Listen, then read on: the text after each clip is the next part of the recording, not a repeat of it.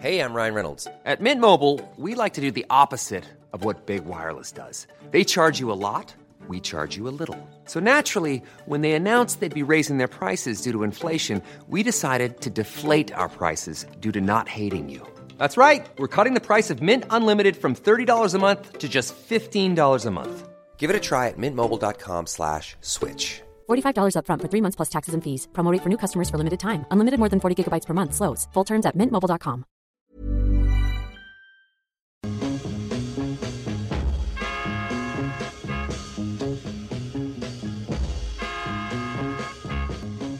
Abend und willkommen zur Geschichte der Deutschen Podcast. Ich bin Travis Dow. Kurz eine Ansage, falls ich es noch nicht in einer vorherigen Folge erwähnt habe. Ähm, wenn ihr das geheime Kabinett kennt, einen Podcast von dem Buddler, der auch äh, das Podcast Angegraben ähm, hostet. Ähm, der war auch bei mir bei Geschichte der Deutschen schon für die Interviews für fünfundneunzig Thesen von Martin Luther und für die Himmelscheibe von Nebra auch dabei, dabei hier. Und ähm, ich habe jetzt seine Show, das geheime Kabinett, auf Englisch übersetzt, also The Secret Cabinet, und habe jetzt schon die ersten paar Folgen übersetzt und sind jetzt auch schon veröffentlicht. Ähm, also ich weiß nicht, warum ich euch das jetzt erzähle, aber wenn ihr das geheime Kabinett auf Englisch hören wollt, äh, von mir übersetzt, dann gibt es das bei Secret cabinet punkt com. Ja, gut, aber es gibt natürlich auch auf Deutsch das geheime Kabinett. Aber jetzt machen wir jetzt weiter mit chronologischen äh, Reihenfolge oder Mi- Miniserien. Und zwar letztes Mal haben wir über die Kelten gesprochen, weil, weil ja die Grenzen zwischen Keltisch und Germanisch ja doch ziemlich ähm, durchschwommen sind und nicht klar sind. Und ähm, Kelten sind eben auch ein wichtiges Teil der Geschichte der Deutschen. Aber jetzt ähm, geht es weiter mit Römer und, und germanischen Stämmen, also wirklich germanischen Stämme. Die Römer und Germanen hatten ja immer mehr und mehr Kontakt miteinander, sage ich mal. Und die Germanen zogen ähm, immer weiter Richtung Römisches Reich. Und so bis zum Ende des zweiten Jahrhunderts vor Christus begannen wirklich einzelne germanische Stämme wirklich so an, an die römischen Grenzen vorzudringen. Und eines dieser Stämme, die Zimbri, waren wahrscheinlich ursprünglich von äh, Jütland, in, also im modernen Dänemark. Und also zumindest Tacitus und Strabo nach, also was ja nicht immer so sicher ist genau, aber auf jeden Fall ähm, wanderten sie also Richtung Süden und ähm, bekämpften und kamen in Kontakt mit und bekämpften dann gleich erstmal die Boja. Und das Wort Boja, also daher haben wir vielleicht die, die Wörter Böhmen und Bayern, also wahrscheinlich oder kann sein, möglicherweise. Ähm, und dann, ähm, was heutzutage Österreich ist, was damals Norikum ähm, war, was damals eigentlich ein keltisches Königreich war, ähm, was dann fünfzig Jahre später ein Teil von dem Römischen Reiches wurde. Und es waren Im Norikum war der Heimat von den Tarizi, das ist die also sowas, die mit gallischen Stämmen eher ähm, verwandt waren. Und eben das Wichtige jetzt an, an dieser Geschichte ist, dass die Tarizi, also in Norikum, auch eben römische Verbündete waren. Und als die Cimbri dann durch das Land zogen, ähm, gingen die Römer, um die Tarizi dann zu helfen. Und dann landen wir jetzt auch bei der Schlacht von Norea in hundertzwölf vor Christus, und dort, würd, dort wurden die Römer erstmal besiegt von den Zimbri, und zwar ziemlich stark. Und zwar wurden die Römer im letzten Augenblick oder im letzten Moment von einem Sturm gerettet. Sie wären sonst wahrscheinlich ganz, also die, die ganze Armee wäre dann wahrscheinlich ganz vernichtet. Und irgendwann kamen dann auch die Teutonen hinzu. Auf der römischen Seite haben wir Gnaeus Papirius Carbo. Er war der römische Konsul und führte die Kräfte aus Norditalien. Und die Zimbri und Teutonen waren also keine Idioten und ähm, haben schon mal von diesen mächtigen Römern gehört. Und deswegen, als Carbo ihnen dann befahl, Rom zu verlassen, ähm, gehorchten die Zimbri erstmal und kehrten um. Und Carbo sandt so Führer mit ihnen mit, um sicherzustellen, dass sie es bis zur Grenze schaffen Und, ähm, aber in Wirklichkeit leiteten die diese Führer so in, in einer Hinterhalt, wo dann die Römer auf die Zimbri warteten. Aber die Zimbri haben irgendwie davon was erfahren, aber die Zimbri haben irgendwie davon was mitbekommen und ähm, haben beschlossen, die Verräter selber zu verraten und haben dann eben umgekehrt auf die Römer gewartet. Und wie gesagt, eben weil die Zimbri das wirklich alles wussten und planen könnten und so, ähm, haben sie die römische Armee fast komplett vernichtet. Also wenn jetzt diesen, nicht dieser Sturm wäre, also wären die römische Legionen komplett weg. Rom begann dann, also die Stadt selber, Rom begann sich vorzubereiten auf den kommenden Angriff von den Zimbri, der aber dann nie kam. Und zwar die Zimbri gingen Richtung Westen, also Richtung Gallien erstmal. Und hundertfünf vor Christus haben wir die Schlacht von Arausio, dann in Gallien oder in äh, Südfrankreich, so Norditalien, so an der Grenze. Ähm, und die Cimbri, also auch in Deutsch eigentlich Cimbern genannt. Zimbri ist eher, ist eher lateinisch und ich weiß auch nicht, ob ich das richtig ausspreche. Also die Cimbern und äh, die Teutonen, wo sie dann wieder gegen die Römer gesiegt haben.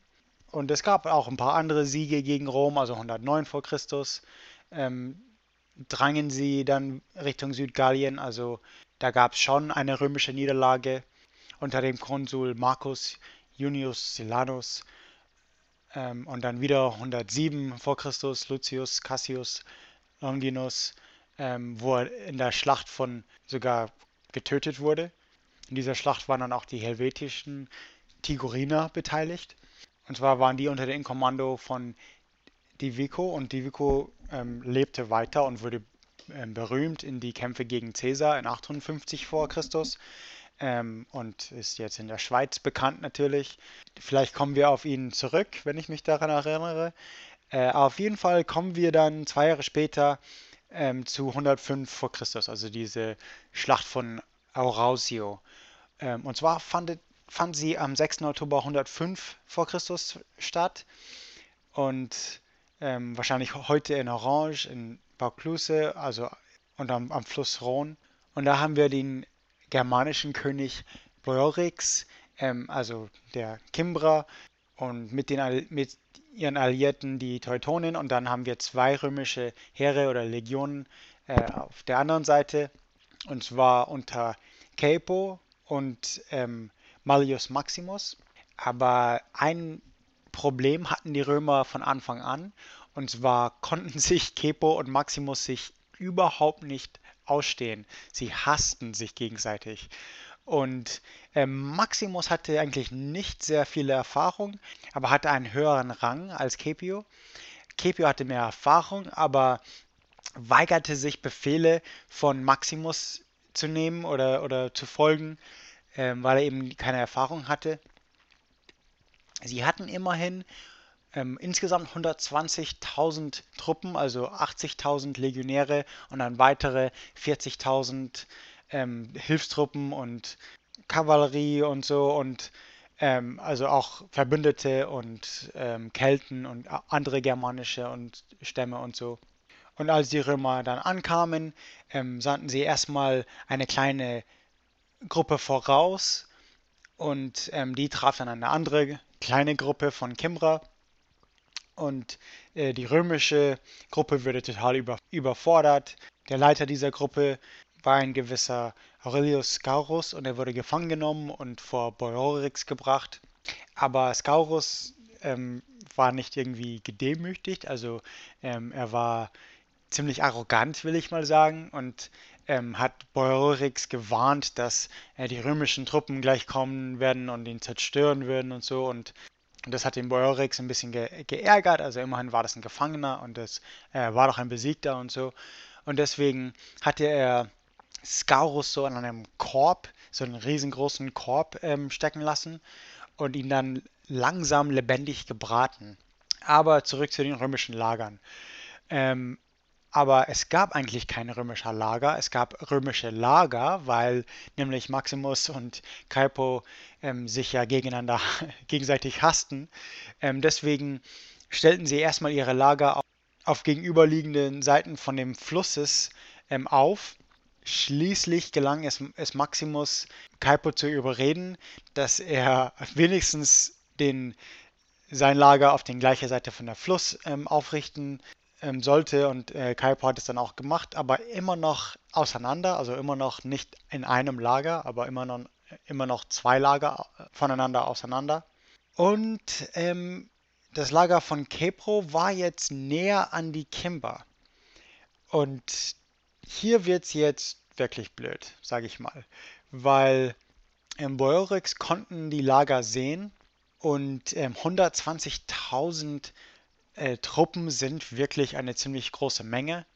Und deswegen dachte sich Boiorix, ähm, vielleicht verhandelt er besser mit Maximus, doch. Und aber, aber Caepio war ja näher am Lager von den Kimber, aber Caepio hat irgendwie davon mitbekommen und sah seine Chance auf Ruhm irgendwie schwinden und er wollte ja bloß so einen Triumph in Rom und so. Und deswegen, ähm, ja, was sollte denn ein Prokonsul so, so tun? Und deswegen griff er einfach ganz einseitig an, und zwar so schnell wie möglich, um sicherzustellen, ähm, dass sie keinen Frieden oder so aushandeln ko- konnten. Aber weil Caepio so gehetzt hat, Ähm, war das eigentlich kein Problem Bo- äh, für Boiorix, ihn leicht zu besiegen. Und ähm, Caepio hatte in seiner Eile nicht einmal irgendwie sein Lager verteidigt oder sonst irgendwas ähm, oder überhaupt irgendwas vorbereitet für die Schlacht. Er ist einfach drauf los und Boiorix hat ihn erstmal besiegt und plünderte dann auch gleich ähm, das Lager dazu. Also Caepio gelang es die Flucht, aber seine Kräfte, also seine Legionen, waren total vernichtet. Und Boiorix hatte gerade so viel Schwung ähm, in seiner Plünderungen, dass er gerade beschloss, einfach weiterzumachen. Und dann marschierte er gleich zu Maximus' Lager weiter. Maximus' Legionäre haben gleich zugesehen, mehr oder weniger, ähm, wie Boiorix das Lager von Caepio zerstört und vernichtet hat. Deswegen wollten sie eigentlich gleich zurückziehen, aber ihr Rücken war zum Fluss und deswegen konnten sie das nicht. Und die Opferzahlen ähm, sind natürlich ungenau. Es wird so zwischen achtzigtausend und hundertzwölftausend ähm, Tote oder Opfer ähm, geschätzt. Und insgesamt hatten wir ja bloß hundertzwanzigtausend. Das heißt, ähm, schlimmstenfalls haben wir vielleicht achttausend Überlebende. Ähm, dieser Verlust war genug, dass Rom wirklich ein paar Gesetze und so geändert hat. Ähm, und zwar erstens, dass sie ein Konsul, ähm, der schon mal Konsul war, wieder Konsul sein konnte. Ähm, weil eben sie hatten einen Konsul in der Vergangenheit, der ähm, gut Rom verteidigt hat. Und ähm, die wollten ihn eben als Konsul wiederhaben. Denn der Terror Zimbricus war in aller Munde, also der Horror von den Kimber. Und alle dachten wieder natürlich, dass sie jetzt weiter nach Rom marschieren würden. Ähm, aber das taten die Kimber dann wieder nicht. Sie marschierten weiter Richtung Süden, und zwar auf die Iberische Halbinsel und mit ihren Verbündeten, die Teutonen. Aber jetzt weitere Verbündete, auch die Ambronen und die Tigoriner, also zwei weitere Stämme, und plünderten dann weiterhin nach Herzenslust für weitere zwei Jahre oder ein Jahr oder zwei, keine Ahnung. Aber auf jeden Fall ähm, in hundertzwei vor Christus wollten sie dann doch ein Stückchen Rom. Und zwar gingen die Teutonen und Ambronen so mehr oder weniger an der Küste entlang, also dann wieder Richtung Frankreich und dann so in Italien runter. Und die anderen zwei Stämme, also die Kimber und Tigoriner, gingen erstmal Richtung Norden und wollten dann vom Norden aus ähm, südlich die Alpen überqueren und dann Richtung südlich in Italien rein. Aber jetzt haben es die Römer endlich gepackt und haben... Ähm, Also erstmal große Reformen in der Armee durchgeführt. Und das ist eigentlich ziemlich wichtig für die Geschichte von Rom, weil ähm, die römische Legionen sich doch sehr geändert haben, also die Taktik und äh, wie sie gekämpft haben und alles. Aber es gibt im Englischen auch einen History of Rome Podcast und wenn ihr es genau wissen wollt, ähm, ist es die Folge einunddreißig b, ähm, wo er dann genau über... über den Konsul Marius erklärt, welche Reformen er durch, durchführt und was er alles macht. Ähm, es ist ziemlich interessant und im Endeffekt hat es die Armeen äh, effektiver gemacht. Aber ein anderes Podcast äh, redet schon darüber, also deswegen mache ich es nicht nochmal und ähm, will mich lieber auf die Geschichte der Deutschen konzentrieren. Und zwar hatten die Römer unter Marius jetzt wieder so äh, Germanen oder Kelten als Köder genommen und vorausgeschickt und ähm, hatten dann so einen Hinterhalt geplant. Also die Römer hatten dann so auf die Kämpfer gewartet und es gelang auch dieses Mal. Diesmal war es ein Massaker andersrum, und zwar haben die Römer gesiegt. Es waren neunzigtausend äh, Teutonen, wurden geschlachtet und ähm, zwanzigtausend, einschließlich der König Teutoburg, wurde gefangen genommen. Und auch die Ambronen, und das ist mehr oder weniger ähm, das Ende von diesen beiden Stämmen. Nach dem äh, überlebenden Paar so als Sklaven und kommen... Und, und kämpfen auch als Sklaven, Sklaven so fünfzig Jahre später oder keine Ahnung, zwanzig Jahre später. Aber ähm, es gibt auch Überreste von Kimber noch so in Dänemark hier und da oder im Norden von Deutschland oder Belgien. Ähm, und ich komme darauf hin zurück, aber nach dieser Schlacht, ähm, also die Kimber, die nach Süden zogen, gab es nicht mehr. Und die Teutonen auch nicht. Ähm, Plutarch erwähnt was Interessantes, sage ich mal, und zwar, dass die Ambronen so als Kampfschrei äh, während der Schlacht so Ambronen geschrien haben, als Schlachtruf, sage ich mal. Und die Ligurer, die ligurischen Truppen, ähm, die für die Römer kämpften, hörten diesen Ruf, und das war identisch wie der alte Namen für ihren eigenen Land, ja, die die Ligurier also selber verwendet haben. Und, das, und deswegen fingen sie dann auch an, Ambronen zu rufen. Ja gut, also komische äh, kleine Geschichte hier, aber auf jeden Fall, wie gesagt, ein Massaker, und Frauen und Kinder kamen um. Äh, manche wollten, äh, haben sich selber umgebracht, als dass sie irgendwie zu den Römern rübergingen. Nach dem Sieg ging Marius dann Richtung Osten und ähm, so in den Süden von den Alpen entlang und musste dann eigentlich bloß warten, bis die Kimber durch den Pass irgendwie auftauchen auf der italienischen Seite. Und das geschah dann auch, und da haben wir die Schlacht von Versailles, und zwar war das hunderteins vor Christus. Hier wurden die Kimber jetzt eigentlich praktisch ausgerottet. Wir haben also den Römern nach jetzt hundertvierzigtausend Tote und sechzigtausend Gefangene. Die Nummern hören sich übertrieben an. Ähm, keine Ahnung, also ähm, unter den Gefangenen waren dann auch viele F- Frauen und Kinder, also die Männer wurden dann äh, umgebracht, und wie gesagt, wurden dann äh, über, überlebten dann ein paar Generationen als Sklaven. Ein paar von denen haben sogar in den dritten Sklavenkrieg äh, gekämpft, vielleicht. Und es ist auch nicht genau äh, bekannt, es gibt da ein paar Theorien, wo genau diese Schlacht stattfand. Ähm, also irgendwo in Norditalien, klar, aber man ist sich da nicht genau sicher. Und das war natürlich auch, also war es das Ende der Kimber und diese große Drohung an Rom war, ähm, haben die Römer dann natürlich auch ge- viele Geschichten daraus gemacht und es so zur Legende gemacht. Also ähm, es wurde dann von, von Plutarch beschrieben und so ein paar Generationen später. Eige, eine Geschichte ähm, geht darum, dass Marius sein so letzte Opfer an die Götter machte vor, dem, vor der Schlacht und ähm, diese die Hände in den Himmel hob und, und schwur, hundert Tiere als Opfer zu, zu schlachten, ähm, sollte er Sieg, Sieger sein.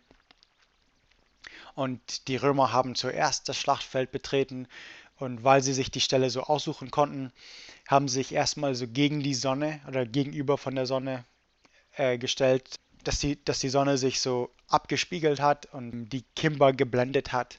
Und Plutarch nach haben dann die, die Kimber gedacht, dass der Himmel sei in Brand oder sowas in der Richtung. Aber Boiorix und die Adligen machten einen letzten Stand und wurden alle getötet. Und wie gesagt, die Römer haben gewonnen, und das war mehr oder weniger das Ende der Kimber. Und das war so erstmals die letzten Pläne für germanischen Stämme, in das Römische Reich ein, einzumarschieren. Und natürlich hatten diese Kämpfe auch große Auswirkungen an Rom, und ähm, ähm, ist auch, wie gesagt, sehr wichtig für die Geschichte von, von Rom, weil bloß so fünfzig, sechzig Jahre später haben wir dann schon Julius Caesar. Und das heißt, hier haben wir jetzt erstmal Marius und Sulla und äh, einen Bürgerkrieg und war das erste Mal, wo ein siegreicher General wirklich offen den Senat widersetzt hat und ähm, also setzte so die Szene für Julius Caesar dann später. Und ähm, das kommt dann wahrscheinlich nächste Folge oder übernächste Folge. Aber es ist einfach wichtig, dass also diese, diese Kimberkriege ähm, sind wichtig, auch nicht bloß für die Geschichte von, von, von den Deutschen, die deutschen Stämme, aber auch eben für die Geschichte von Rom. Und die Kimber wurden ab und zu ähm, hier und dort erwähnt. Also wie gesagt, in, in Belgien gab es einen Stamm, ähm, in Nord Deutschland, ähm, in, in Dänemark gibt es welche, die meinen, sie wären abstämmig von Kimber, ähm, und die könnten sein. Und dann gibt es auch andere, das sind eher so in den Alpen, in Norditalien eher, ähm, Deutschsprechende. Und ähm, Historiker, also Linguisten und so, sagen, wir schätzen eher, dass, dass sie von dem elften oder zwölften Jahrhundert, also im, im Mittelalter, vom Deutschland ähm, zogen und nicht irgendwie aus den aus der Antike von, von den Kimbern oder Teutonen oder so stammen. Aber es ist trotzdem interessant, dass es solche Geschichten gibt. Äh, genetisch gesehen gibt es viele keltische ähm, Genen oder, ähm, sage ich mal, so in den Alpen, aber ähm, germanischen, also so, so eine Verbindung zwischen Dänemark und, und Norditalien weniger aus dieser Zeit, also vielleicht später, aber Ähm, und vielleicht aus Deutschland vom Mittelalter her, aber, aber weniger von der Antike, von den Kimbern oder Teutonen oder so. Aber im Himmerland in Dänemark zum Beispiel ähm, meinen sie, dass sie die Erben von den, Kim, von den Kimbern seien, und das könnte sein, weil die Kimber könnten aus dieser Region stammen, ähm, dass sie irgendwie verwandt waren.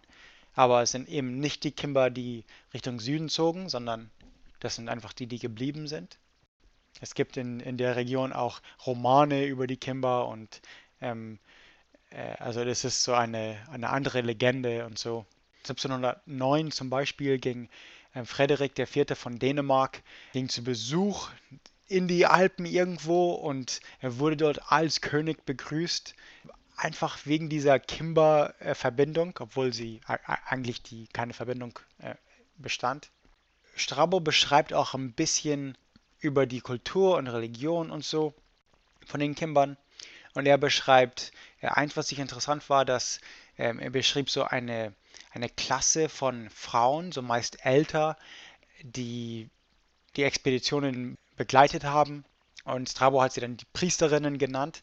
Und sie waren eher älter, also grauhaarig, weiß gekleidet, äh, mit langen Umhängen, gegürtelt mit Gürtel aus Bronze, äh, barfuß, bewaffnet mit Schwert, und so, es gab so ein Ritual, so sie wurden gekrönt vor, einem, vor einer Schlacht oder gekränzt und haben so ein Ritual drumherum gemacht.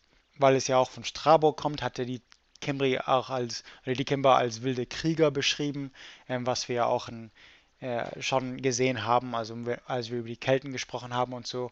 Also diese Priesterinnen waren sehr wild, und ähm, die Kimber haben dann immer schlimme, schlimme Sachen mit den Gefangenen gemacht und Opfer und äh, alles Mögliche hat äh, Strabo beschrieben. Und was jetzt auch interessant ist, ist, ähm, weil wir jetzt um hundert vor Christus reden, ist es jetzt nicht genau klar, ob sie jetzt wirklich überhaupt Germanen waren. Also wenn sie von Dänemark kommen, dann waren es von Jütland, dann waren es Germanen, klar, aber ähm, es ist eben nicht klar, ob sie wirklich ähm, von dort kamen, weil sie tauchten einfach an der Grenze auf in, in Frankreich oder in Norditalien irgendwo oder in Österreich. Und ähm, es ist eben nicht sicher, ob es wirklich Kelten oder Römer waren, denn viele von den Namen, sogar Boiorix und so, kommen eigentlich aus dem Keltischen, und ähm, auch andere Namen, die erwähnt werden. Und auch, wie sie die Nordsee genannt haben, die haben es irgendwas anderes genannt, und ähm, der Name kommt auch irgendwie aus dem Keltischen. Das heißt, es gibt da schon Zweifel, ob es wirklich Germanen waren. Aber ähm, ehrlich gesagt, also wie ich schon erklärt habe in der letzten Miniserie über, über die Kelten, ähm, ist sowas wie die Kelten gab es nicht. Also es gab so Gallier und so, und ähm, also von der Sprache aus gesehen gab es Kelte, also es gab eine keltische Sprachen schon und germanische Sprachen, das ist der Unterschied. Aber genetisch gesehen ist es eine ganz verschwommene Grenze und ähm, es kann sein, dass entweder keltische Namen einfach populär waren und äh, es waren ja auch kleine Unterschiede, also es waren wirklich nicht, waren nicht eins zu eins keltische Namen, sondern waren leicht verändert auch. Ähm, vielleicht haben sie einfach gut geklungen für die germanischen oder vielleicht gab es da so eine Mischung oder es war, also vielleicht sprachen sie so eine Mischung zwischen den beiden. Es ist einfach schwer zu sagen und und weil sie ja auch jahrelang mit Teutonen verbundet und gereist, zusammengereist haben und so, ähm, wo waren wirklich die Unterschiede zwischen Kimber und Teutonen und, und so weiter. Also das werden wir jetzt sehr oft sehen, dass sich Stämme verändern und aussterben oder den Namen wechseln. Ähm, das sehen wir dann gleich in ein paar Folgen, dass ein Stamm plötzlich vier andere Stämme, Stämme wird mit anderen Namen und so. Aber ähm, in diesem Fall, ähm, weil es vor Julius Caesar war. Julius Caesar hat dann noch ähm, einmal den Unterschied betont zwischen Gallier und Germanen. Ähm, für ihn war, der, war die Grenze der Rhein und im Westen sprach man gallische Sprachen und im Osten sprach man germanische Sprachen. Punkt.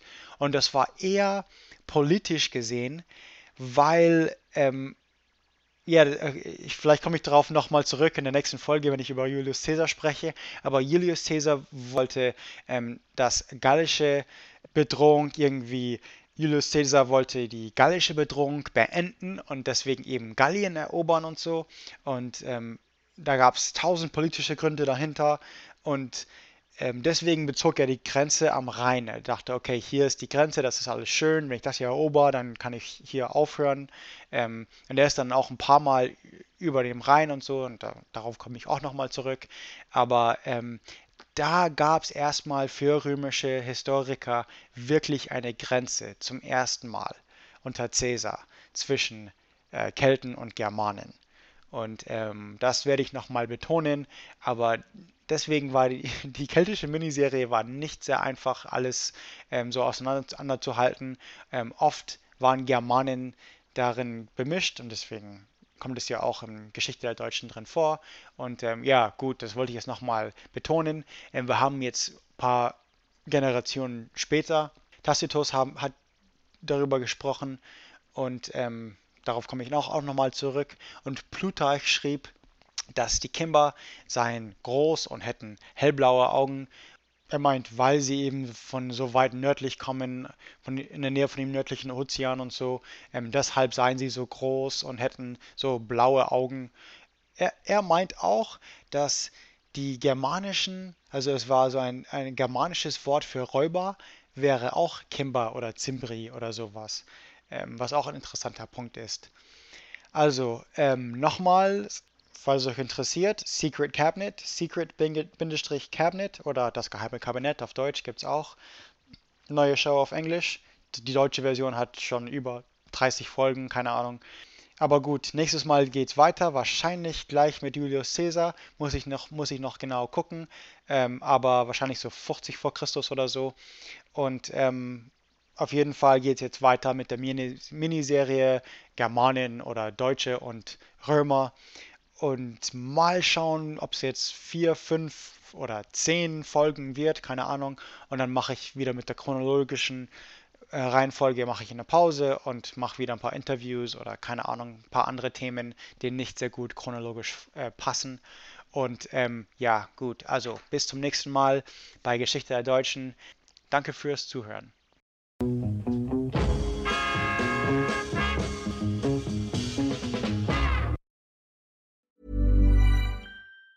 Planning for your next trip? Elevate your travel style with Quince. Quince has all the jet-setting essentials you'll want for your next getaway, like European linen, premium luggage options, buttery soft Italian leather bags, and so much more. And it's all priced at fifty to eighty percent less than similar brands. Plus, Quince only works with factories that use safe and ethical manufacturing practices.